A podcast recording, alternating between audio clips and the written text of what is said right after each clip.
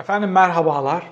Sanatçının dilini kopartmayı hayal eden, dindar ve kindar bir nesil yetiştirmek için tüm enstrümanları kullanan, hatta cami kürsüsünü bu uğurda kullanan, muhalif ankormanları hedef gösteren, onlar üstünde baskı kuran, muhalif alternatif medya organları üstünde baskı kuran, hatta müzik kanalları üstünde baskı kuran, İstanbul Büyükşehir Belediyesi'ni baskı altında tutan, dava açan, soruşturma başlatan, işte muhalif partileri kapatmaya çalışan, onların milletvekillerine fezlekelerle baskı kuran, milletvekillerinin düşürmeye çalışan liste o kadar çok uzun ki panik içinde hareket eden bir aktör var.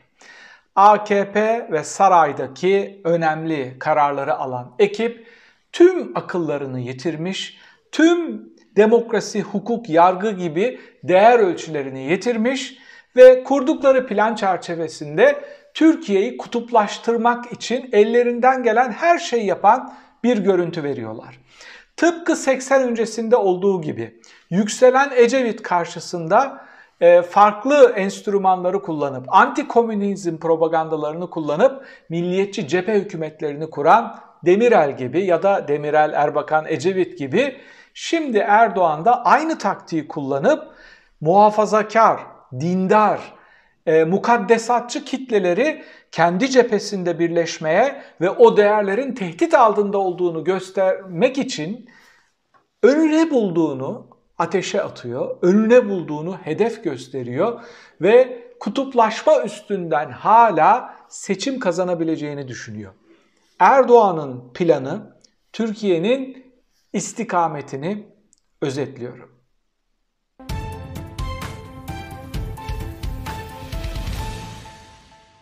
Erdoğan ve komiserleri hareket eden her şeye ateş ediyorlar. Komiserler derken polis komiserlerini kastetmiyorum.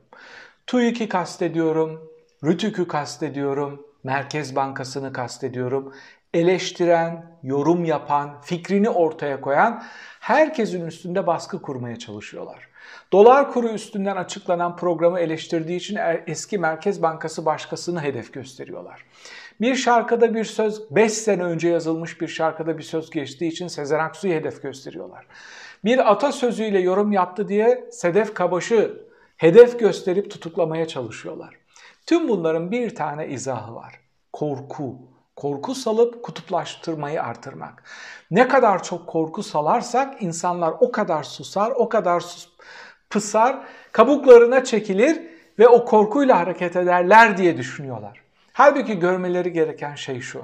Onlar dolar üstünden ihaleler alıp kendi aralarında paylaşırken artık kitlelerin kaybedecek hiçbir şeyi kalmadı. Kaybedecek hiçbir şeyi kalmayan kitlelerden sizin korkmanız gerekiyor. Gerçekten gidişatta korku duyulacak bir şey varsa bu kaybedecek hiçbir şeyi kalmayan milyonlar demektir. Bir kadın cuma günü camiye giriyor ve feryat ediyor. Emekliyiz ve açız diyor. İmam Kur'an okuyarak onu susturmaya çalışıyor. Devletin başındaki adam cami kürsüsünden dini kullanarak sanatçıyı susturmaya çalışıyor. İki tane, bir tane emekli çift sokağa çıkıyor ve komşularına feryat ediyor. Kiramıza yardım edin, açız, bunu karşılayamıyoruz, çok kötü durumdayız diye. Şimdi bu tablo üstünde kutuplaştırma yapmak mantıklı bir strateji mi? Mantıklı bir strateji değil ama Erdoğan'ın sarılabileceği son strateji. Neden? Hepimiz erken seçimi konuşuyorduk. Hepimiz erken seçim planlarını konuşuyorduk. Erdoğan erken seçim yapabilmek için elindeki tüm enstrümanları kullandı. Kura yönelik bir program açıkladı. Asgari ücreti artırdı. Muhtarların maaşlarına zam yaptı. On binlerce yeni öğretmen alınacağını açıkladı. Listeyi uzatabilirim ama Happy topu oy oranlarındaki artış %2. Dün yorumladım.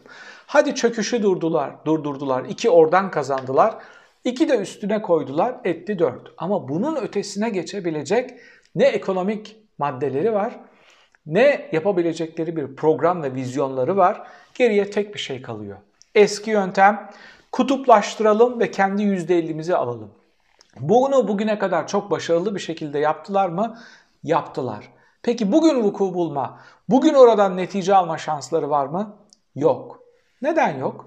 Çünkü bunları yapıp netice alırken kendi muhafazakar tabanları mutluydu. Ekonomik olarak görmediklerini görmüşlerdi. Okullarda, hastanelerde, yollarda tattıkları keyfi üstüne koyarak o kutuplaşmanın ve eski kinlerinin e, korkusuyla, dürtüleriyle Erdoğan'ın yanında kerhen de olsa saf tutuyorlardı. Bugün sizin aldığınız yüzde 40 büyük başarıdır. Mucizevi bir başarıdır. Kendinizi başarısız olarak adletmeyin. AKP ve saray ekibine diyorum. Çok büyük bir başarı. Yani bu kadar büyük bir iflas, bu kadar büyük bir kepazelik, bu kadar büyük bir prestij yoksunu dış politikayla birlikte %40 alabiliyor olmanızı OECD verileri açıklamıştı. Onun detayına girmeyeceğim. Ama Erdoğan şunu gördü.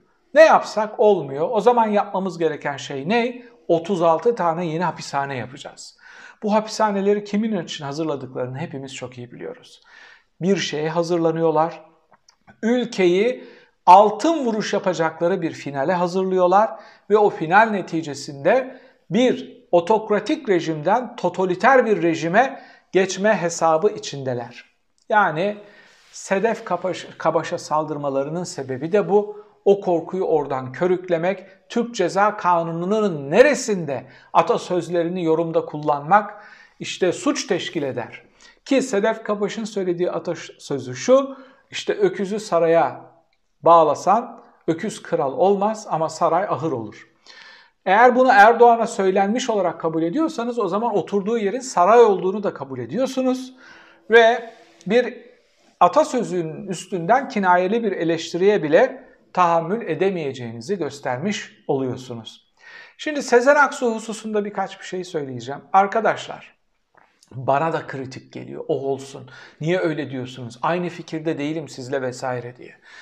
İlkesel olarak bir şeyi savunamıyorsanız, bir şeyi savunacağınız zaman o fiili işleyen insanın geçmişine, ifa ettiği hatalara, sizce hatalara bakıyorsanız siz ilkesel bir demokrat değilsiniz demektir. Bir kişiye çok fazla kızarsınız ama ilkesel olarak durmanız gereken bir yer vardır. Ben net bugün deklare ediyorum. Yarın iktidar devrilse adil olmayan bir şekilde Erdoğan'ı ve çevresindekileri yargılamaya kalksanız ben yine onların ilkeli, adaletli ve evrensel değerlerle yargılanması gerektiğini savunacağım. O gün belki bana da kızacaksınız. Buradan bir tane istisna yapıyorum. Burada da beni ilkesiz bulan liberteryan arkadaşlarım oluyor. Diyorum ki ibret için AKP yargısını kendi yargılama metotlarıyla AKP yargısı yani onların kriterleriyle yargılayalım. Neden? Evet belki burada kindar bir şey kullanıyorum. Öyle bir ibretlik yargılansınlar ki bunu ileride e, hiçbir hakim ve savcı tekrar yapmaya cesaret edemesin. Çünkü arkadaşlar kırılma noktası yargı. Sadece yargı durması gereken yerde durmuş olsaydı bugün buraya gelmeyecektik. Benim bir mülakatta anlattığım bir Almanca şey vardı, hikayecik vardı. Der Betrogene Betrüger diye. Aldatılan aldatıcı. Bir kadını dava ediyor fırıncı. Diyor ki ben bu kadından her gün tereyağı alıyorum. Bakmadan parasını veriyorum. Bir kilo diye alıyorum. Bir gün tarttım, iki gün tarttım, üç gün tarttım, bir baktım hep 800 gram. Hakim bey diyor bunu lütfen cezayı verin ve benim 3 aylık şeyimi karşılasın. Kadın şaşkın bir şekilde hakim dönüyor ona diyor ki ne yapıyorsun diyor. Olur mu böyle şey? Doğru mu bunun dedikleri? Diyor ki hakim bey ben tartarken bundan bir kiloluk ekmek alıyordum. Terazinin kefesine onu koyuyordum. Diğer tarafına da tereyağını koyuyordum. Öyle ölçüyordum. Şimdi bakın bunu işte bu yani aldatılan aldatıcı şeyini hissettirmemiz geliyor AKP yargısına. Sizin bir kiloluk ekmeğinizle tereyağını tartacağız. Sizi öyle yargılayacağız dememiz gerekiyor. Onlar sizi korkutamasın. Bizim onları korkutmamız gerekiyor. Evet AKP yargısı.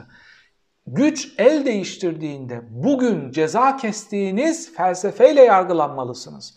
Bunu sonuna kadar savunuyorum. Ama AKP'li siyasiler için aynı şeyi düşünmüyorum. AKP'li siyasi açıktan oynuyor. Diyor ki ben böyle yapacağım, kararı da böyle yapıyorum, bana oy verin. Halk desteği alıyor. Onları evrensel değerlerle yargılayabiliriz. Yargılamalıyız yargılamadığınız zaman çıkıp onu da eleştireceğim. İlkeler üstünden savunma yapmamız gerekiyor. Ee, yoksa Erdoğan'dan Sezen Aksu'ya gelen o tehdit karşısında bir tek Tarkan ve Müjdear çıkıp konuşabiliyorsa bu ülke ölmüş demektir. Bu ülke için demokrasi savaşı vermeyelim demektir. Bu ülkede dine isyan eden, işte o arabesk şarkıları hatırlayın. Şimdi hepsi sarayın yalakası oldu. Değil mi? İşte kaderin böylesine yazıklar olsun diyen Orhan Gencebay sarayın en büyük yalakası değil mi? İşte beni neden yarattın diyen İbrahim Tatlıses sarayın en büyük yalakası değil mi? Yani ne kadar büyük isyan, ne kadar büyük şirk kokan şarkıları zamanında bunlar yapmadılar mı? 5 sene önce yazılmış bir şarkıda ki bence dinen hiçbir şey yok. Sorunlu hiçbir şey yok. Cenab-ı Allah Hazreti Adem'e e, zalim diyor. Yani bunu yaparak cennetten kovuldun diyor. Sanatçının Adem'i insanlık yerine koyup kinayeli gönderme yapma hakkı vardır. Adem dediğin insanoğludur. Sadece bir şahıs da değildir. Detayına bile girmeyeceğim. Çok saçma bir şey ama Erdoğan'ın yani dil kopartacağız demesi bir kere ne yapıyor biliyor musunuz? Sonra da dönüp yalvarıyorlar sakın bunu yayınlamayın diye ya da direktif veriyorlar medyalarına sakın bunu yayınlamayın diye. Neden? Çünkü tarafsız olması gereken, tüm millete sahip çıkması gereken Cumhurbaşkanı bir sanatçıyı hedef gösteriyor. Şimdi Erdoğan'ın aleyhinde planlar yapan bir terör örgütü çıkıp Allah göstermesin Sezen Aksu'ya çok acımasız bir saldırı yapsa ne olacak? Sen hedef göstermişsin bunu. Dilini kopartacağız diyorsun. Ülkeni açık hedef haline getiriyorsun. Yani bakın gerçekten şeyi yitirmiş. Ee, Erdoğan'a bir demokratik vasi lazım. Bunu muhtemelen İbrahim Kalın ve Fahrettin yapıyor. Ama prompter olmadığı zaman o vasilik görevini devam ettiremiyorlar. Kontrolden çıkıyor. Sonra medyaya yalvarıyorlar. Ne olursunuz yayınlamayın vesaire etmeyin diye. Birleştirici olması gereken bir adam kutuplaştırıcı hatta bölücü, hedef gösterici olabiliyorsa siz bundan büyük tehdit aramayın. Evet, Türkiye için en büyük tehdit bu kutuplaştırıcı, ayrıştırıcı ve hedef gösteren Cumhurbaşkanı e, fotoğrafıdır. Bir kere muhalefetin bu topa girmemesi gerekiyor. İlke üstünden bir açıklama yapıp kesinlikle bu tuzağa düşmemesi gerekiyor. Onları niçin Sezen Aksu'ya sahip çıkmıyorsunuz diye suçlamıyorum bile. Biz Sezen Aksu'ya sahip çıkarız. Siz niçin para karşılığı vatandaşlık satıyorsun? Sen para karşılığı vatandaşlık satan bir adamsın. Sen vatandaşlığımıza sahip çıkamamışsın. Sen dine mine zaten sahip çıkamazsın deyip daha el artırarak üstüne gitmeleri gerekiyor. Zira bu istikamette 80 öncesi ülkenin nereye geldiğini, kitlelerin darbe darbe diye yalvarmak zorunda kaldığını hepimiz çok iyi biliyoruz. Siyasilerin bu kutuplaştırıcı ve tuzağa düşüren, tuzağa çeken hamlelerini görmezden gelmesi gerekiyor muhalif liderlerin. Onları kesinlikle suçlamayalım bu topa girmedikleri için. Yalnız farklı bir topa giren İyi Partili bir aktörü eleştireceğim. İyi Parti Genel Sekreteri Uğur Poyraz çıkmış demiş ki HDP'nin kapatılması gerekir. Şimdi beni bu duruş korkutuyor. Niye biliyor musunuz? İki ittifakın oy oranları eşit. Ve bir ittifak demokrasiyi kurtaracaksa, bir demokrasi cephesi kuralım diyorsak, merkeze yürümeye çalışan, bugüne kadar kurulmuş en demokratik, Kürt tandanslı, artık bir Kürt partisi de değil. İçinde bir sürü sol sosyalist fraksiyonun da olduğu, Türklerin de olduğu, Arapların da olduğu bir partidir HDP. Bunu şeytanlaştırmaya çalışarak ne yapmaya çalışıyorsunuz? Kapatma davasında sadece susarak, bakın Erdoğan bile konuşmuyor. Bakıyor Kürtler nasıl tepki verecek. Belki de kapatmayın diyecek HDP'yi. O kararı Anayasa Mahkemesi'nin almayacağını hepimiz biliyoruz. Bu soruşturmayı Anayasa Mahkemesi'nin açmadığını, Erdoğan'ın açtığını ve şu anda zemin yokladığını hepimiz biliyoruz. Erdoğan'ın bile sustuğu bir süreçte İyi Partili bir aktörün çıkıp konuşması ve sarayın ekmeğine yağ sürecek hamleler yapıyor olması akılla, mantıkla izah edilebilecek bir tablo değil. parti kapatarak hangi demokrasi neyi kurtarabilmiş? Silahı, şiddeti, sokağı değil de siyaseti, çözümü, demokrasiyi, çoğulcu ve katılımcı zeminleri öneren aktörlerden ne istiyorsunuz? Onları daha fazla cesaretlendirmeniz gerekmiyor mu? Biz Kürt sorununu sizinle çözeceğiz. Gelin bakalım el ele verelim. Neler yapmamız gerekiyor birlikte tartışalım demeniz gerekmiyor mu?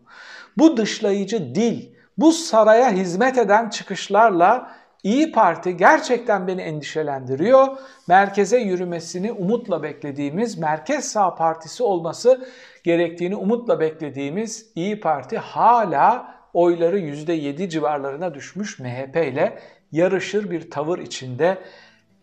Bu stratejiyle sizi baş başa bırakıyorum. Daha fazla bir şey söylemeyeceğim. Türkiye raporu kendi yaptığı anketin sonuçlarını açıkladı. AKP 32.5, CHP 25.7, İyi Parti 15.2, MHP'nin oy oranı 8.5 civarında çıkıyor. Saadet Partisi 1.1.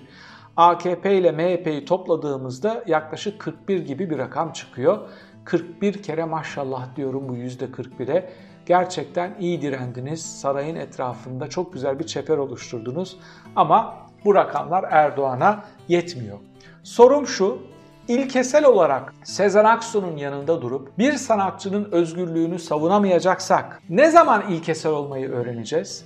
Bu kadar 5 sene önce yazılmış bir şarkı üstünden çatışma ve kutuplaştırma zemini oluşturan siyasilerin tuzağına düşmemeyi ne zaman öğreneceğiz? Sorun bu. Yorum köşesinde bunu tartışabiliriz.